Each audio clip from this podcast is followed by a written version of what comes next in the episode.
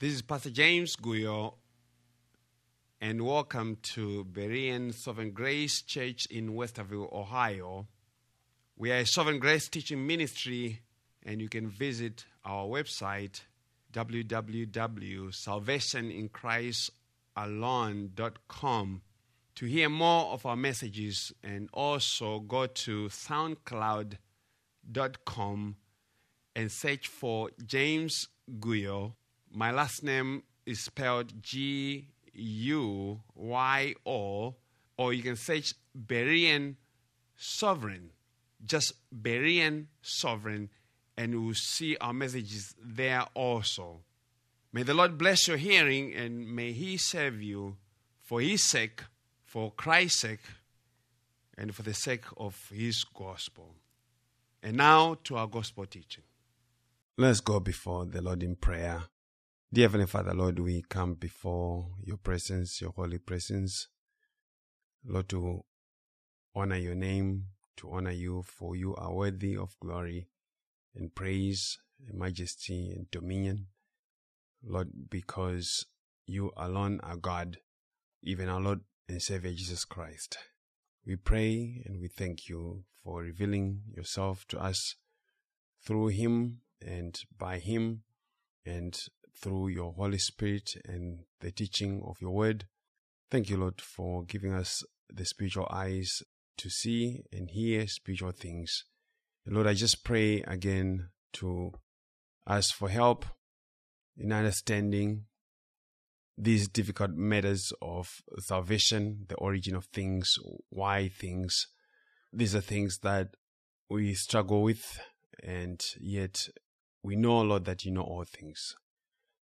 So help me, Lord, to speak clearly and truthfully, and may you forgive where I stray, Lord, and show me the truth. I pray and thank you in Jesus' name. Amen.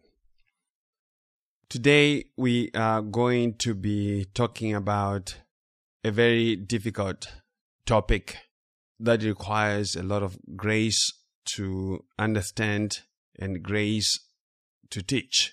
And it is the subject of sin, the gospel, and Christ's glory. Because for anyone who is asking questions and reading the scriptures and having some understanding of God's sovereignty, they have to come to some point where they realize that sin did not just happen by accident. Because if we say that, we are saying God doesn't know what he is doing and he was caught unawares when things were happening in the Garden of Eden. We have to understand what God's business is. God's business is glory. God's business is glory. And if we preach the gospel, if we try to understand anything outside that context, we shall be like one who is boxing against the wind. If we fail to understand the preeminence of Christ and the preeminence of God's glory, we shall not be able to understand anything.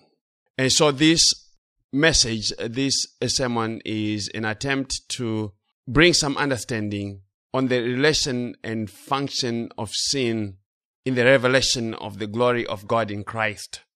And I pray that you would pray for yourself. I pray that you would pray for yourself before you listen, that you may be given understanding of what it is that I've been given to share. We are going to begin our teaching by reading a couple of verses and then we'll talk to the verses.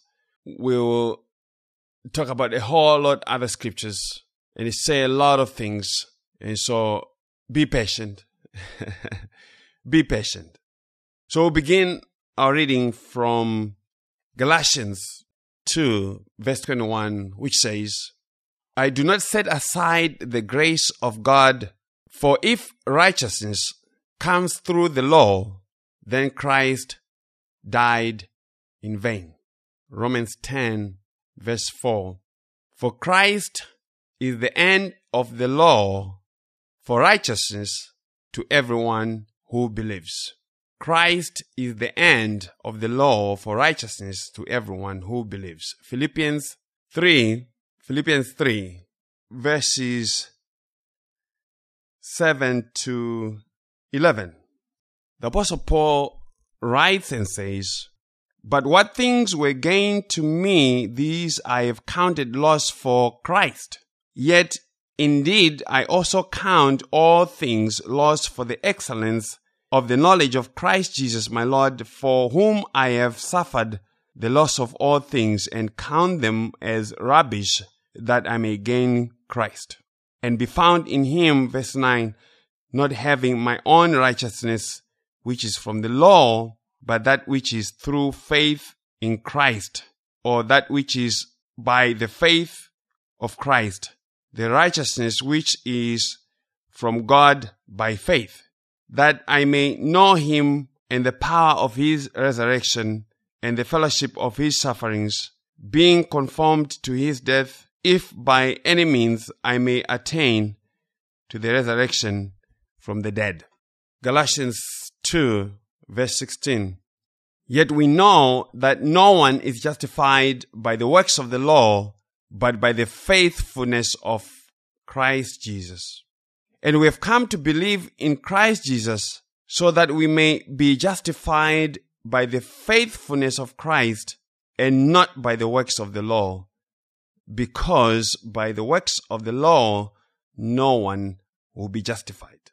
Romans 11:36 For of him and through him and to him are all things to whom be glory forever. Amen. Ephesians 1 10 to 11, that in the dispensation of the fullness of the times, he might gather together in one all things in Christ, both which are in heaven and which are on earth in him. In him also we have obtained an inheritance, being predestined according to the purpose of him who works all things according to the counsel of his will. John 3 verse 35. The Father loves the Son and has given all things into his hand. John 5 verses 20 to 23. For the Father loves the Son and shows him all things that he himself does, and he will show him greater works than these that you may marvel. For as the Father raises the dead and gives life to them, even so the Son gives life to whom he will. For the Father judges no one, but has committed all judgment to the Son, that all should honor the Son just as they honor the Father. He who does not honor the Son does not honor the Father who sent him. The words of the Lord. I shall be working my teaching, my theology from these verses and others to be supplied later in the teaching. And I've titled this teaching Sin, the Gospel, and Christ's Glory. I will not waste much time doing theological speculations about the origin of sin because if anything exists, it only does so by God's will and God's power and purpose. Revelation 4:11 says, "You are worthy, O Lord, to receive glory and honor and power." Hear this, for you created all things, and by your will they exist and were created. Hear that. For you created all things, and by your will they exist and were created. Now you tell me what is excluded from all things that exist and were created. Colossians 1 16 to 17. For by him all things were created that are in heaven and that are on earth, visible and invisible whether thrones or dominions or principalities or powers, all things were created through him and for him. And he is before all things, and in him all things consist. So all things were created through him and for him. All things. Sinners do not understand this. Sinners do not understand this because if they did, they would stop all their useless speculations that never answer the question of the why of sin.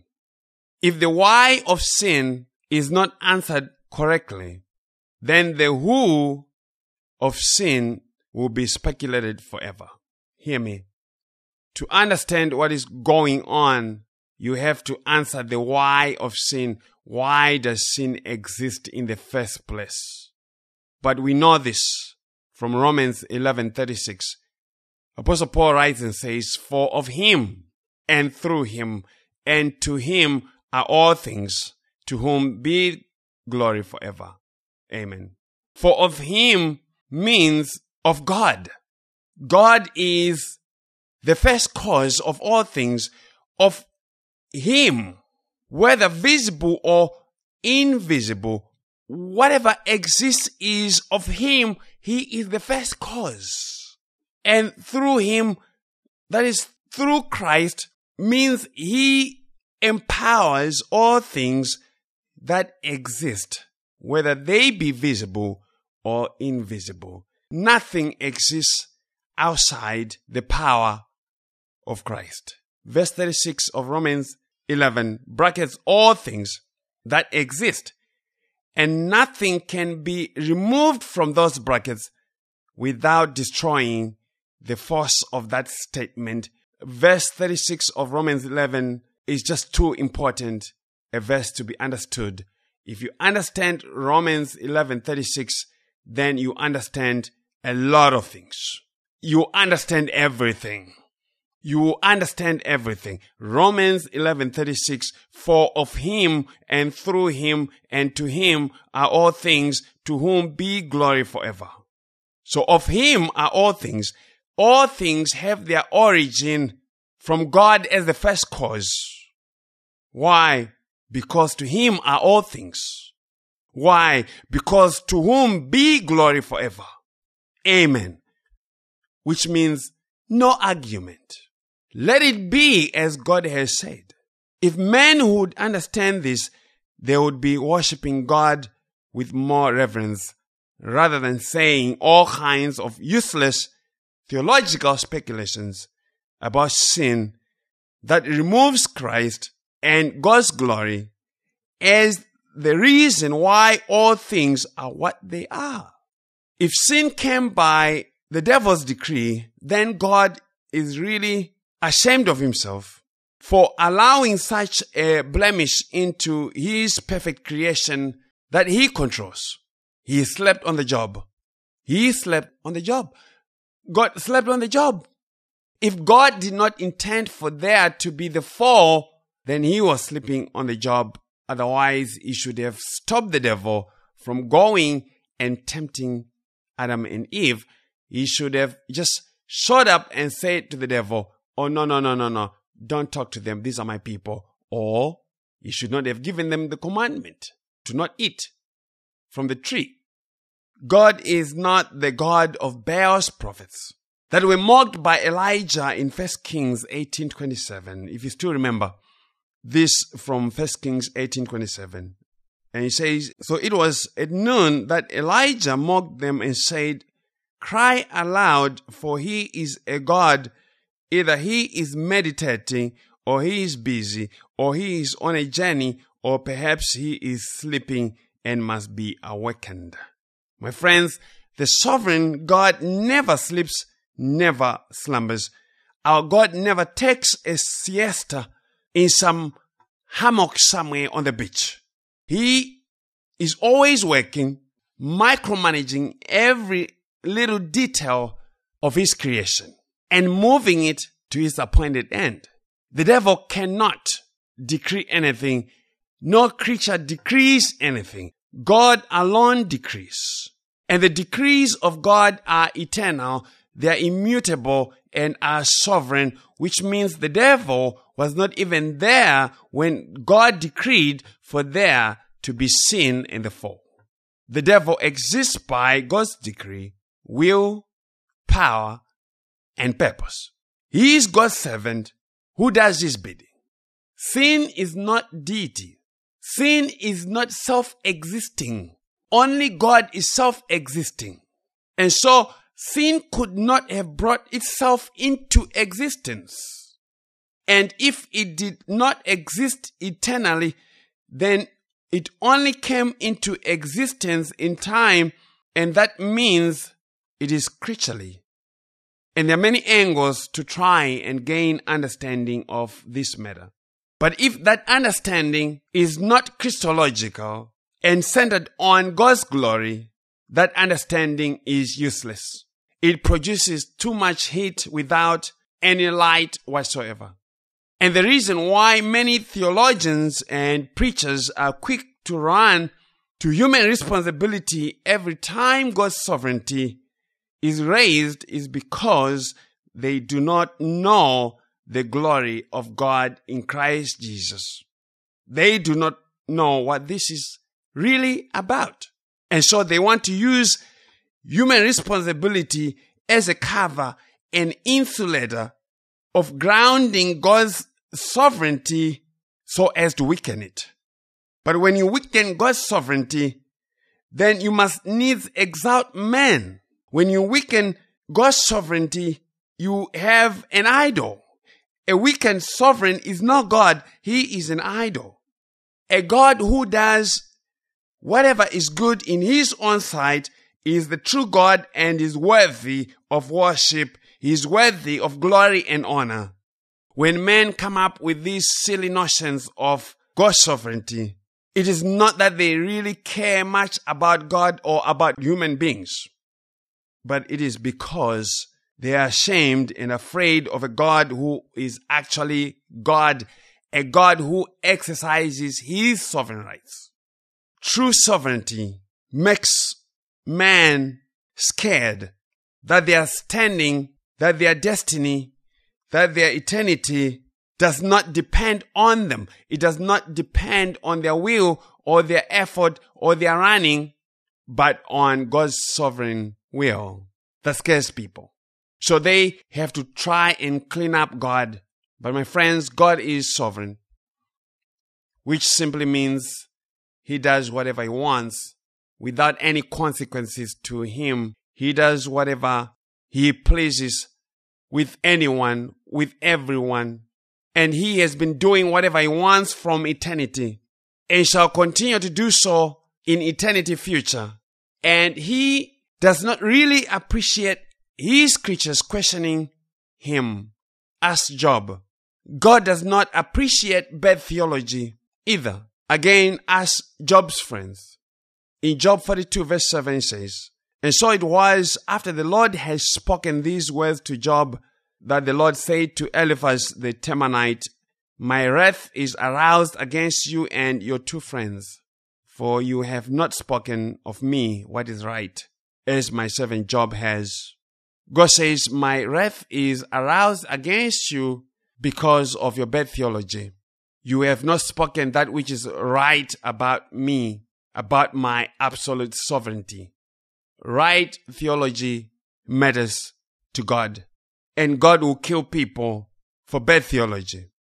God will kill people for bad theology. So God is sovereign and God is in the glory business everything about him is about showcasing his glory, showcasing his power, his majesty. Private businesses are about profit and they do everything they can to make profit. They hire people, they train people, they buy new equipment, they advertise to influence customers so that they may increase the bottom line, which is profit. They plan, they execute, their plans so that they may increase their stock price. But God is higher than that. He is in the glory business. And that is why he hates the pride of man. And only God can give God glory. Only God can worship God. Why? Because perfection demands recognition by one who can see it. Hollywood makes money because they sell human perfection.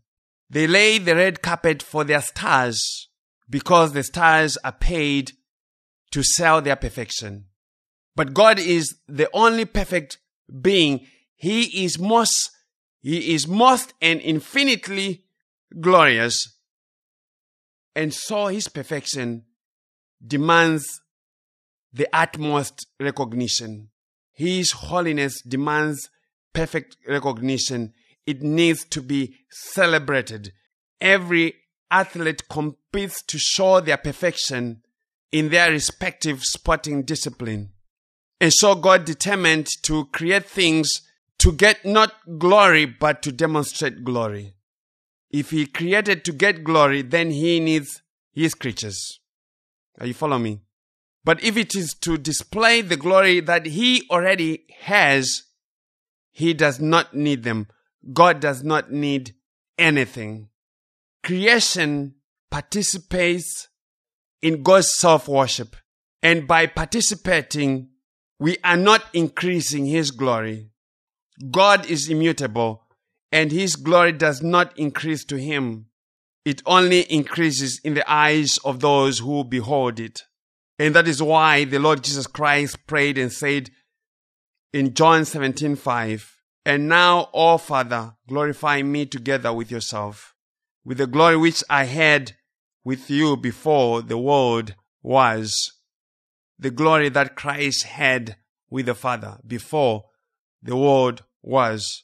And he would pray again and say in John 17 24, Father, I desire that they also whom you gave me may be with me where I am, that they may behold my glory which you have given me, for you loved me before the foundation of the world. So the reason why God elected and gave people to Christ was so that they would come and behold his glory. The glory that he had with the Father before the foundation of the world. Christ had glory before the foundation of the world. In John 5:20 Jesus said a similar thing when he said for the father loves the son and shows him all things that he himself does and he will show him greater works than these that you may marvel. God is about his glory and his glory is in Christ Jesus to make his creatures marvel in wonderment. God can only be known in the context of Christ. Jesus said in John 14 7, If you have seen me, you have seen the Father. My friends, God's power, His majesty, His honor, blessing, and dominion, and all His glorious attributes have to be put on display because, as I said, perfection demands recognition. This rule is everywhere seen in God's creation. I'm sure you've seen birds courting in the Amazon and their perfect dances, trying to win recognition and mating rights. And that is why in Jude's benediction, he said in Jude 1 24 and 25, Now to him who is able to keep you from stumbling and to present you faultless before the presence of his glory with exceeding joy to God our Savior who alone, listen to this, is wise, be glory and majesty, dominion and power, both now and forever. Amen. Creation is a way of God worshiping Himself. Even the rocks recognize who Jesus Christ is and they worship Him. Even the creatures in the deep sea know who Christ is and they worship Him. Jesus said to the Jews who asked for him to silence his disciples, I tell you, if these become silent, the stones will cry out. In creation, God was displaying himself as God because there's not anyone or anything like him. Angels are not God and men are not like God, even though he formed them in the image of himself. God is holy, which means he is separate. He is none other than anything in His creation. Holy angels only stand before Him by grace. And if they are elect, it means they have their standing in Christ. For God elects nothing outside Christ. All things are through him, and he blesses nothing outside Christ. If they are saints, they are elect and they stand only in Christ. Election is always to a remnant and according to grace, according to Romans 11:5. Because grace alone exalts God's glory in Christ. Grace alone removes any grounds of boasting and sin permanently removes from a creature any ground of boasting whatsoever forever. You have to understand that. Sin removes any grounds of boasting. God knows it, but men do not know that. Elect angels know something about sin. Even though they never sinned, they know they are not pure enough in God's sight, and that is why they sing about God's holiness and not their own holiness. In Revelation 4 8, it says, The four living creatures, each having six wings, were full of eyes around and within, and they do not rest day or night, saying, Holy, holy, holy, Lord God Almighty, who was and is and is to come. They sing about the holiness of God night and day because God is holy. God alone is pure and unapproachable, friends. Nothing can be pure as God is pure. Holy angels stand by grace in Christ. The fallen angels fell by God's purpose for the same reason that Adam fell, which was Christ's glory. Jesus and his glory cannot be bypassed to heaven or to hell. That is why he was appointed the mediator of life and death. And God purposed that he would best display his glory to his creatures through Jesus Christ. For in him dwells all the fullness of the Godhead bodily. Colossians 2 9.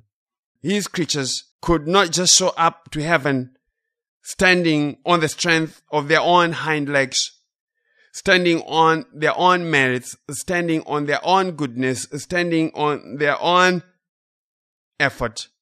For that would exalt the creature and not God who is the possessor of both heaven and earth. God is unapproachable, friends. He alone possesses immortality and lives in unapproachable light, whom no man has ever seen or is able to see. To him be honor and eternal power. That's First Timothy 6:16. also Job 15 verses 14 to 16. Also Job 15 verses 14 to 16. What is man that he could be pure? And he who is born of a woman that he could be righteous. If God puts no trust in his saints and the heavens are not pure in his sight, how much less man who is abominable and filthy, who drinks iniquity like water. Also consider Job 25, 4 to 6. How then can man be righteous before God, or how can he be pure who is born of a woman? If even the moon does not shine, and the stars are not pure in his sight, how much less man who is a maggot, and the son of man who is a worm? So, do you see what God actually thinks about man? Do you see the problem? God is holy and righteous, and there's no creature that is intrinsically righteous by its nature. God is righteous in himself, and so whatever he does is righteous because he is righteousness in himself. He is the standard of righteousness, and he is the standard of morality. He is the standard of goodness. And so whatever he does is righteous and is holy and is good. He is righteous if he does something and righteous if he does not do anything. But there's nothing that happens if he does not actively empower it. Dough does not become donuts by itself. It needs someone to fry it. A God who is passive is not God. A God who is passive risks having a heart attack. A God who is passive risks getting surprised. But that is not God. That is Dagon, an idol who has to be propped up to remain standing. And so the God of the Bible, the true God, purpose to glorify himself in the third person of the Trinity. The glory of God is Christocentric, is Christ ascended. The Father loves the Son, and true love always gives. So according to Jesus in John 3:35, the Father loves the Son and has given all things into his hand. All things into the hands of the Son. All power and authority into the hands of the Son. In John 5 20 to 23, Jesus said, For the Father loves the Son and shows him all things that he himself does. And he will show him greater works than these that you may marvel. For as the Father raises the dead and gives life to them, even so the Son gives life to whom he will. For the Father judges no one, but has committed all judgment to the Son. Did you hear that? The Father has committed all judgment to the Son. Why? Verse 23 that all should honor the Son just as they honor the Father. And he who does not honor the Son does not honor the Father who sent him. Salvation is for honoring Christ. Christ has to be honored the same way as the Father is honored because the Father loves the Son. And the Son and the Father share the same honor and exaltation. So all judgment was committed to the Son that all may kiss the Son lest he be angry. Psalm 212. The Son of God was to be glorified in salvation, friends. Adam had to fall to glorify the Son. Adam had to sin to glorify the Son. The devil had to fall to glorify the Son. There's nowhere in the New Testament that God talks about the glory of Christ outside redemption. The cross was the glory of Christ. Jesus was glorified on the cross and he glorified the Father on the cross. John 17, 1 and 4. The cross is the glory of God. And sin was the instrument by which God purposed to glorify himself in his Son as he served his people. Sin is very important ingredient in God's purpose of his glory. Without sin, there's no need for salvation and Christ cannot be glorified in salvation this way. Without sin, the righteousness of God is not honored by his creatures. Sin honors the righteousness of God which is in the law by showing men that they can't attain to it by themselves. And so they need Christ, and so Christ is glorified. Yes, sin is antithetical to God's nature, but all things work out for good for those who love God who are called according to his purpose. Sin works as the background to display his manifold wisdom, his glory, righteousness, holiness, grace, justice, mercy, wrath, you name it. These attributes are perfections of God. They can't be known, they can't be displayed without sin, and could not be displayed and could not be known without the cross. The cross was just not in Jerusalem, friends. The cross was a cosmic work. Principalities and powers were disarmed by it. And in heaven, they sing about it. They talk about it. And on earth, we still talk about it. We preach about it. We believe it.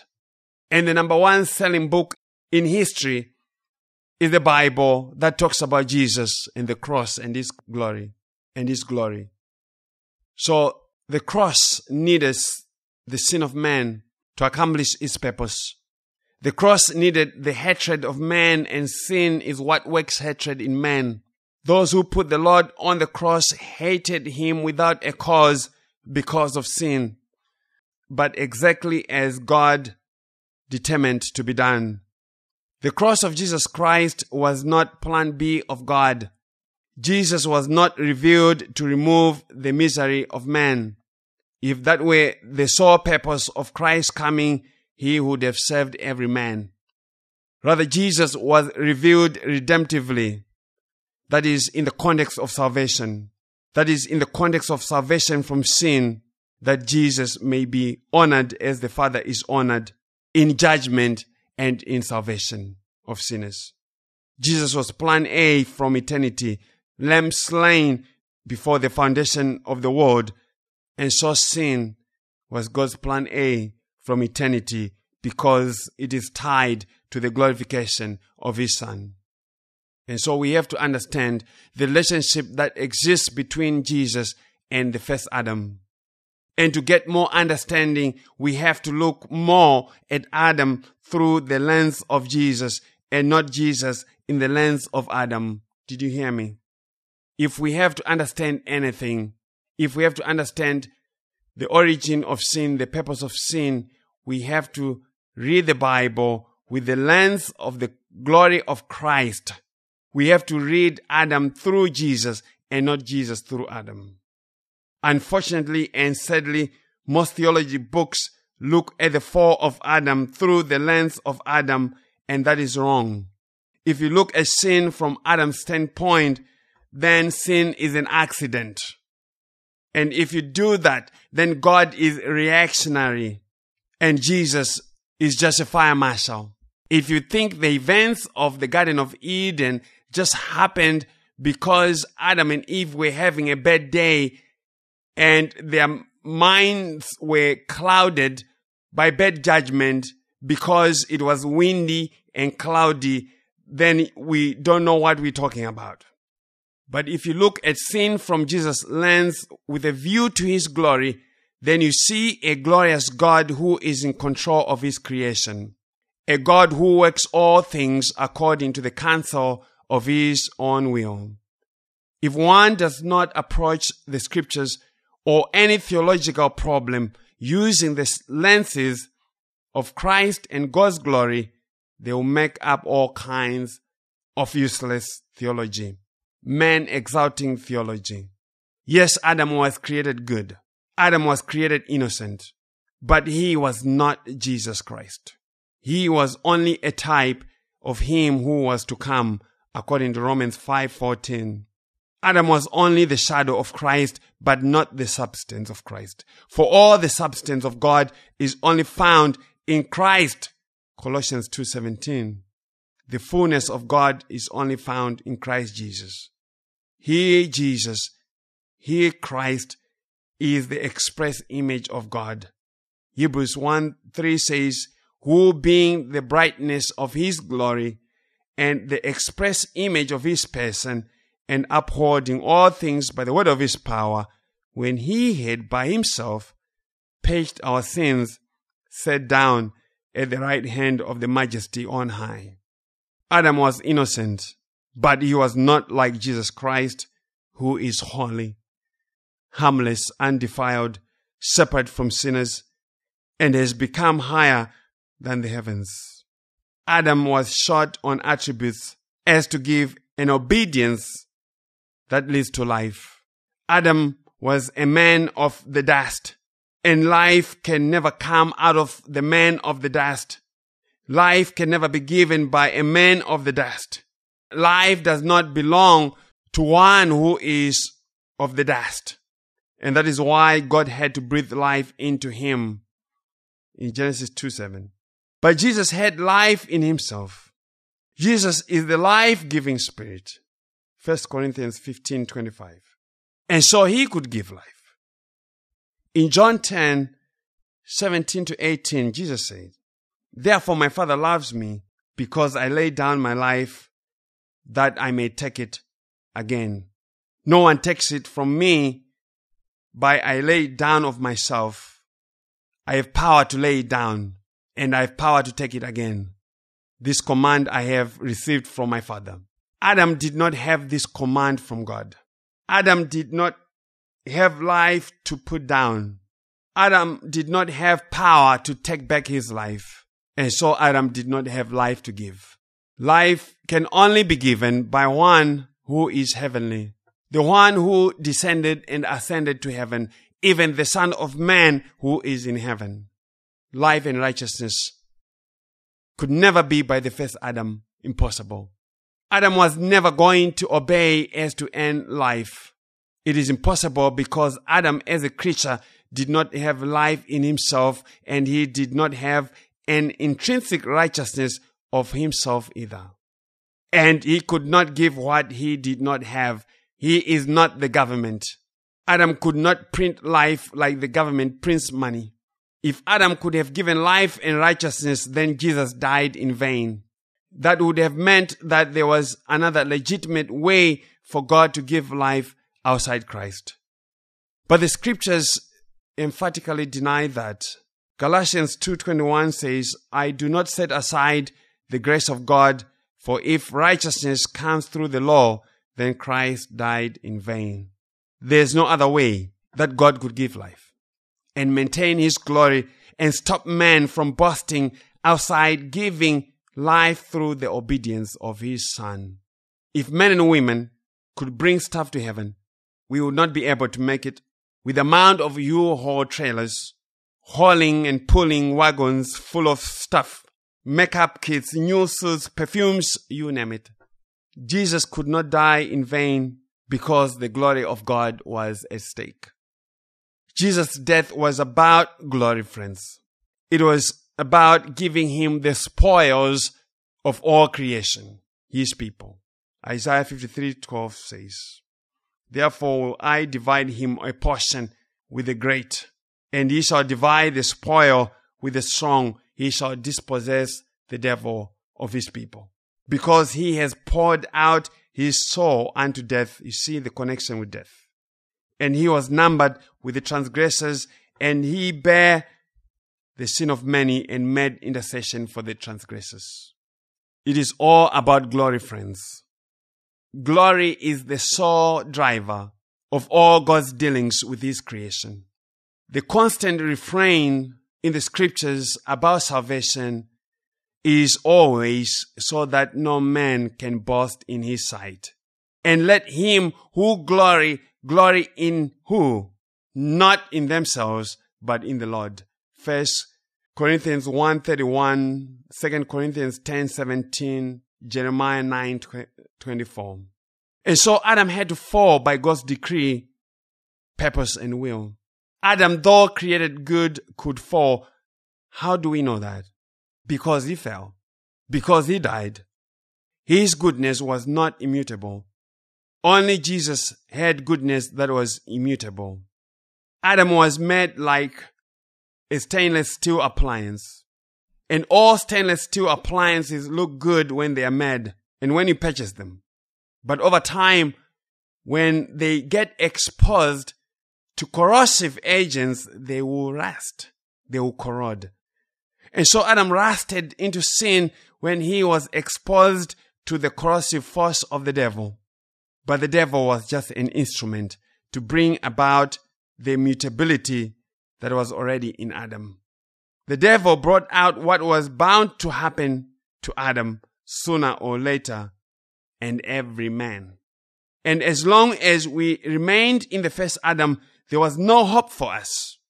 But a lot of people think that the fall was actually bad for us. But the fall was good news for us who are in Christ because it is through the fall that we have the righteousness of Christ now, not the righteousness of Adam. God does not accept the righteousness that is not his own righteousness. God does not accept righteousness from immutable man in exchange for immutable eternal life. Like for like is the transaction of heaven. Christ Jesus brought immortality to life through his everlasting righteousness. And that is why Apostle Paul called his own righteousness according to the law dung and said he would rather be found in him not having mine own righteousness which is of the law but that which is through the faith of Christ the righteousness which is of God by faith outside Christ his own righteousness would have been the righteousness of the first Adam but the righteousness that leads to life is that which is through the faith of Christ and not Adam and this righteousness is of God and not man. But there's another, even more important reason why Adam had to fall. If Adam had not fallen, then God would have been forced by his holiness to honor the first Adam in the place of Christ. He would have been forced to subject all things on earth and heaven, not under Jesus, but under the first Adam. He would have been forced to sit Adam on the right hand side for having accomplished something that Jesus alone could accomplish. God would have been forced to sum up, to head up all things in the first Adam and not in Christ. And that means Adam would have shared glory with Christ as God was subjecting all things to Christ. But John 3:35 denies that. John 3:35 says, "The Father loves the Son and has given all things into his hand." God loves Jesus. Jesus is the object of God's love, not the first Adam. So all things pertaining to his glory are through the Son. So all things are in Christ's hands and not Adam's hands. So that in the dispensation of the fullness of the times, Apostle Paul writes in Ephesians 1.10, in Ephesians 1.10, he might gather together in one all things in Christ, both which are in heaven and which are on earth in him, in the fullness of times. God determined to gather in one all things in Christ. And to gather all things in Christ requires one to be deity. You can't gather all things in one who has no power to hold all things together. So Christ, we are told, holds all things by the word of his power. So he is able, he is qualified to hold all things together, which Adam could not. And the gathering of all things in Christ was done redemptively through the cross, through the blood of Christ, and because of sin. And things could only be gathered in Christ, as I said, because he is deity. And so the salvation, the salvation that we have in Christ is more secure than if we had possessed the righteousness of Adam, if we had possessed the innocence of the first Adam, because in Jesus all things consist. They hold together. They are secure. And that's security of salvation. So you are better off being in Christ. You are better off after the fall and being in Christ than just being innocent in Adam. So Adam had to fall for Christ's glory, for God's glory. Adam had to fall that we may possess the righteousness of God in Christ. It's beautiful. And so, for us to possess the righteousness of Christ, we had to be sinners. So God decreed sin in his creatures and he brought it to pass. He accomplished it by his power and for his glory through his instruments. Sin provides the platform on which Christ would be exalted and God's attributes displayed in their utmost perfection, as I said earlier. So sin was not an idea of creatures. It was beyond their imagination to come up with such a top shelf idea that exalts Christ this way, that exalts God this way. This was all done according to the foreknowledge and predetermined counsel of God according to Acts 2 and Acts 4 is God who predetermined it. He predestined it. And He brought it to pass. And so, lifting man's responsibility in things that are only the preserve of God's decrees takes away from God's wisdom and glory. And that, unfortunately, is the teaching of many men who have not been taught of God. When you contemplate on these things to God's glory, you don't waste time trying to clean up God's image. God is holy and he is undefiled and he cannot be defiled. And he does not need our theological mops to come mop up his image, mop up his floor, mop up his kitchen. If God needs mopping, it is Christ who does the mopping. And Christ mopped the image of God, the justice of God, the grace of God right on the cross by his own blood. He cleansed the image of God that God may be seen to be just and the justifier of those who come to him by Christ Jesus. And this is a call to worship, my friends, a call to humility and amazement at God's ways. In Romans 11, 33 and 34, Apostle Paul would say, Oh, the depth of the riches, both of the wisdom and knowledge of God. How unsearchable are his judgments and his ways past finding out. For who has known the mind of the Lord or who has been his counselor? Right? For of him and through him and to him are all things. To him be the glory forever. The instruments that God used or uses to bring about his decrees are responsible for their actions because if they are sinful actions, they are contrary to God's holy nature. And yet that was exactly God's purpose. And that is a hard thing, but that is the only God there is in the Bible and the only God you find outside the Bible. God is about God's business without compromise or apology. God does not apologize for his sovereignty. God says in Jeremiah 48:10, Cursed be he that doeth the work of the Lord deceitfully, and cursed be he that keepeth back his sword from blood. God does not do his own work deceitfully. He does it the Romans 9 way.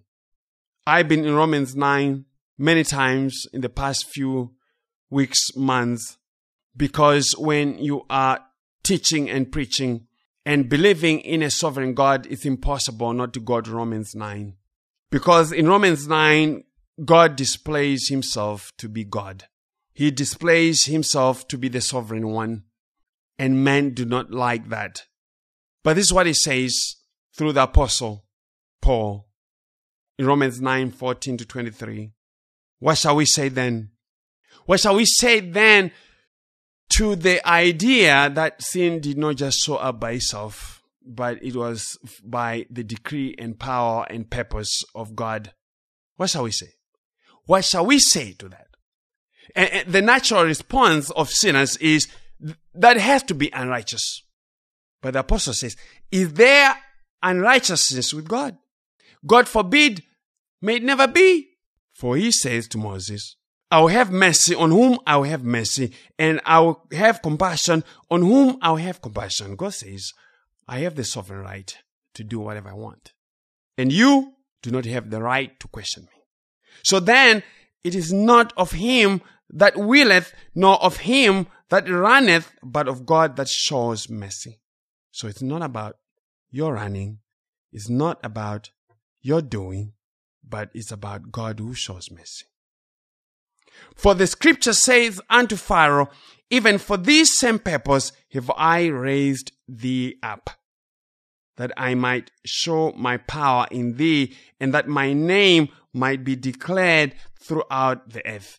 God says, I'm the sovereign one. And I even have raised Pharaoh to be the king of Egypt, that I may destroy him, that my name may be declared throughout the earth as is. Therefore hath he mercy on whom he will have mercy, and whom he will he hardens. God will have mercy on whomever he wants to have mercy and he will harden whomever he wants to harden. That's sovereignty. That's power, my friends. And the reaction of natural man is, Thou wilt say then unto me, Why does he yet find fault? For who has resisted his will? Why then does he find fault if he has me doing things that I can't do, that I have no power to control, it has to be unfair. How can God do that? Nay, but, O man, who art thou that repliest against God, who are you to reply against God? And when you are still replying against God, then it means you don't understand who God is. if you understand who God is as the sovereign power, as the sovereign one who does whatever is right in his own sight, you just worship and say, Thank you, Lord. It is the Lord, let him do whatever is right in his own sight. Shall the thing formed say to him that formed it, Why hast thou made me thus? God is the potter. And the clay has no freedom, they have no right to question why the potter has made them the way that they are. Why? Because he has not the potter power over the clay of the same lump to make one vessel unto honor and another unto dishonor. He has the potter not the power. Does he not have the right to make from the same lump of clay? You see, there's no difference between the clay. The difference only comes in what the potter determines to do with the clay. Because it is the prerogative and the right, the sovereign will of the potter, the freedom of the potter to do that which he pleases with that which is his. And friends, this is not being taught in the churches. This is not taught in the gospels. And that is why there's so much foolishness in the pulpits. What if God, willing to show his wrath and to make his power known, endured with much long suffering the vessels of wrath fitted to destruction? God is willing to be long suffering towards the vessels of wrath fitted to destruction. He has made some vessels for destruction, prepared for destruction. And a lot of people just come up with all kinds of gymnastics. They start to stutter. They start to just say all kinds of foolish things when it comes to that. It's clear what the text is saying. The text is saying that God, as the potter, has prepared some vessels, some people, and has fitted them for destruction. It's God who does it. The text says it's God who does it. It has nothing to do with the free will of the clay. It's not the clay that determines itself to be a vessel of destruction. It's the potter who determines which part of the clay is going to form to be a vessel of destruction. Do we get that clear? This has nothing to do with human free will, my friends. The clay has no free will. Verse 23, and that he might make known the riches of his glory on the vessels of mercy, which he had afore prepared unto glory. So the sovereign one has prepared vessels of glory, vessels of honor, that he is going to display to all the denizens of heaven and say, Look what I brought from this clay. This clay that was riddled with sin and condemnation. I cleaned them up. I brought them here. I gave them life. That's glory, my friends. What is all that saying? It is saying there's no unrighteousness with God, even when He does things that are contrary to the opinions of His creatures. God is not running for office. God is not trying to get into the White House. God is not running a campaign. God is not looking for donors. God is not in this business to please creatures. He does all things for his good pleasure. Unrighteousness does not belong to God, but to his creatures. If God does it, whatever it is, it is right because it is him doing it. If he prepares some vessels for dishonor, it is right because God is doing it. There's no law against God preparing some vessels for honor and some vessels for dishonor for no other reason than to display his glory. And this is what is lacking in the understanding of many theologians and churches. God's righteousness is not defined for him by man. He is the Lord. No one replies against him and no one questions him. He is the potter and all creation is clay in his hands. God does not have a suggestion box anywhere in heaven. He made the clay and he has the right and freedom to do whatever he wants to dispose it as he sees fit for his glory, making some vessels of honor from sinful flesh and some vessels of dishonor prepared for destruction. And he is glorified in the salvation of the vessels of mercy as he is glorified in destroying the vessels of dishonor. And don't forget, the subject is sin, the gospel, and Christ's glory. The clay is sinful clay.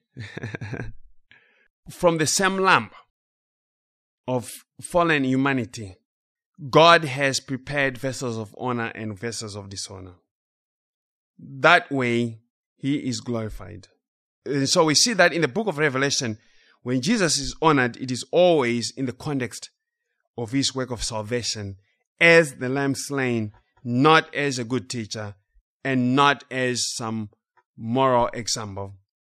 The Lamb was slain according to God's purpose, Acts 2.23. Him being delivered by the determinate counsel and foreknowledge of God, ye have taken, and by wicked hands have crucified and slain. And Acts 4:27 and 28 says, For of a truth against thy holy child Jesus, whom thou hast anointed, both Herod and Pontius Pilate, with the Gentiles and the people of Israel were gathered together, for to do whatsoever thy hand and thy counsel determined before to be done. God purposed sin because it was the instrument by which he was going to glorify himself and his son. And for this reason, worthy is the Lamb. Christ is worthy as the Lamb to receive honor, glory, and blessing because he was slain because of our sin. The honor and dignity of Christ was put forth to shine on the cross on account of sin. Revelation 5 verses 4 to 14 says, This is the exaltation of Christ in the context of salvation. And I wept much because no man was found worthy to open and to read the book, neither to look thereon. And one of the elders saith unto me, Weep not, behold, the lion of the tribe of Judah, the root of David, hath prevailed to open the book and to loose the seven seals thereof. And I beheld, and lo, in the midst of the throne and of the four beasts and in the midst of the elders stood a lamb as it had been slain, having seven horns and seven eyes, which are the seven spirits of God sent forth into all the earth. And he came and took the book out of the right hand of him that sat upon the throne. And when he had taken the book, the four beasts and four and twenty elders fell down before the Lamb, having every one of them harps and golden vials full of odors, which are the prayers of saints. And they sang a new song, saying, Thou art worthy to take the book and to open the seals thereof. For thou wast slain, hear that, and has redeemed us to God by thy blood out of every kindred and tongue and people and nation and has made us unto our God kings and priests, and we shall reign on the earth. And I beheld, verse 11, and I heard the voice of many angels round about the throne, and the beasts and the elders, and the number of them was ten thousand times ten thousand and thousands of thousands, saying with a loud voice, Worthy is the Lamb that was slain to receive power and riches and wisdom and strength and honor and glory and blessing.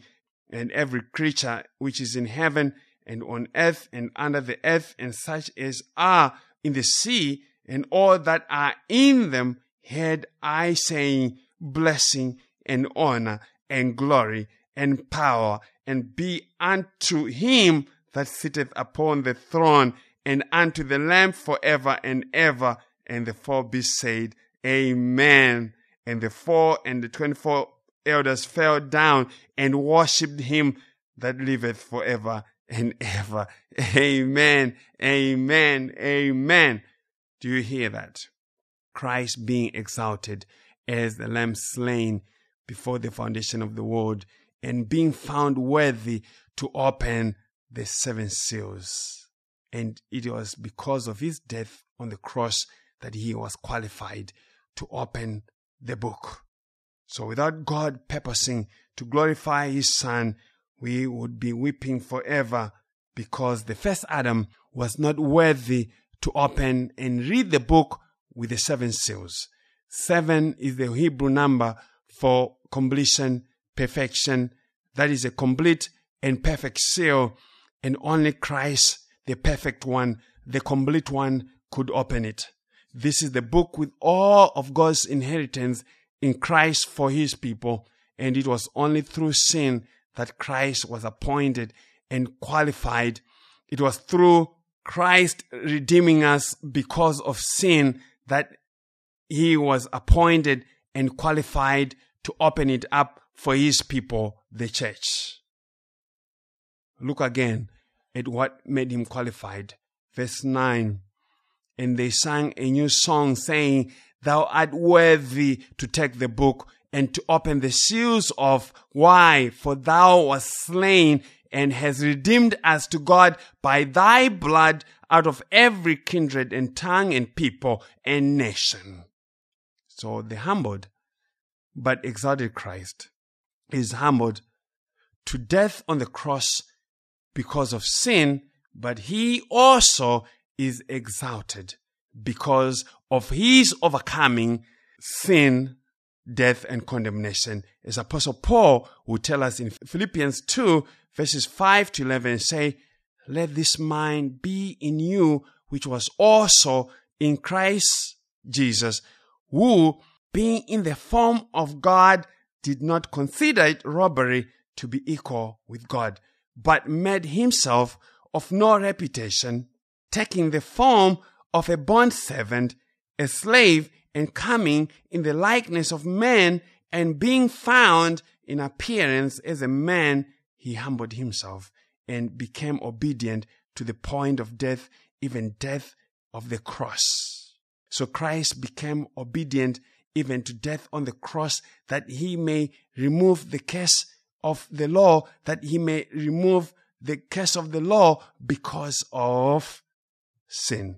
Therefore, God has highly exalted him and given him the name which is above every name, that at the name of Jesus every knee should bow of those in heaven and of those on earth and of those under the earth, and that every tongue should confess that Jesus Christ is Lord to the glory of God the Father. Christ was humbled because of our sin but was also exalted by being given the name above all names because of his finished work. So, in conclusion, we are finishing. Yes, we are finishing today. This is my point. I'm trying to get you to think about these matters in a theologically sensible way because God has given us a lot of data to put together and get understanding. When you're talking about the origin of sin, we are talking about first cause. There's nothing that is in existence that is not first caused by God Himself. When we're talking about first cause, we are talking about what causes something to exist. What happens in time is an outworking of God's eternal decrees. God is the first cause of sin but he is not a sinner because deity can't sin and there's no law against God decreeing sin and God does not answer to anyone. That's just the point that men stumble. God is not answerable to you. God is not answerable to angels. God is God. He is above all rule and authority. So repent from that nonsense of saying God is a sinner. God cannot sin. And decreeing sin and decreeing whatever happens, whatever comes to pass is not sin for him. He is doing whatever is good in his own sight. in the Bible only created moral and mutable creatures sin, as I said. Only fallen angels and men sin because they are created moral beings. They are mutable and they are under God. Lions are never charged for murdering hyenas on the African plain because they are not moral beings. God is immutable and is above all rule and authority. And there's no law against God decreeing and bringing about sin in his creatures. It serves his glory and that of Christ. There's a reason why movie theaters show their movies in the dark, and it is so that the pictures may look glorious in high definition. And so sin is God's way of dimming the lights, as it were, for the perfect dark background, dark screen, that he may display his glory in Christ Jesus. Human responsibility is not the first cause of anything. It only comes in as a secondary cause and it manifests sin. So, yes, God makes humans responsible for sin, but He ordained it that we may do it, that He may be glorified in removing it. He is the first cause, and men and angels are secondary causes. But because He is God and is sovereign, He puts the blame on secondary causes. And secondary causes have no power or right to argue otherwise, as we learned in Romans 9 and Job 38 to 42. Judas Iscariot was a secondary cause in the betrayal of Christ, and yet it is God who ordained and empowered his sin for his glory, and yet made him responsible for his sin. I pray this piece will help you to think and contemplate this very difficult and theologically complex matter in a more gospel and Christological way that exalts God for who he is and not human will. May you ask God to teach you. This is not a doctrine that men teach you. It can't be taught by men. God has to teach you. Ask him to teach you who he is. Ask him to show you the glory of his ways because his ways are past finding out. And so men, they grow up in the dark, just making up all kinds of foolish things. God is sovereign, my friends, and God is in the business of glory. May he be praised now and forever. Amen. Let us pray. Dear Heavenly Father, Lord, we come again, Lord, to worship you and thank you for your Son, Jesus Christ. We thank you, Lord, for revealing yourself in him and giving all power and authority to him. We thank you for qualifying him to be the one who is able, as the lamb slain before the foundation of the world, to be worthy to open the seven seals. We thank you, Lord, for this teaching. I pray for those who shall listen and who have listened that you may open them to some understanding. And Lord, I pray. This is Pastor James Guyo and welcome to Berean Sovereign Grace Church in Westerville, Ohio. We are a Sovereign Grace teaching ministry, and you can visit our website www.salvationinchristalone.com to hear more of our messages and also go to soundcloud.com and search for James Guyo. My last name is spelled G U Y O, or you can search Berean Sovereign, just Berean Sovereign, and you will see our messages there also. May the Lord bless your hearing and may He serve you for His sake, for Christ's sake, and for the sake of His gospel. And now to our gospel teaching. Is always that you would forgive where we have erred, where I have said things that are not correct, Lord, be merciful for the sake of Christ. For we seek to understand these things. I pray and thank you in Jesus' name. Amen.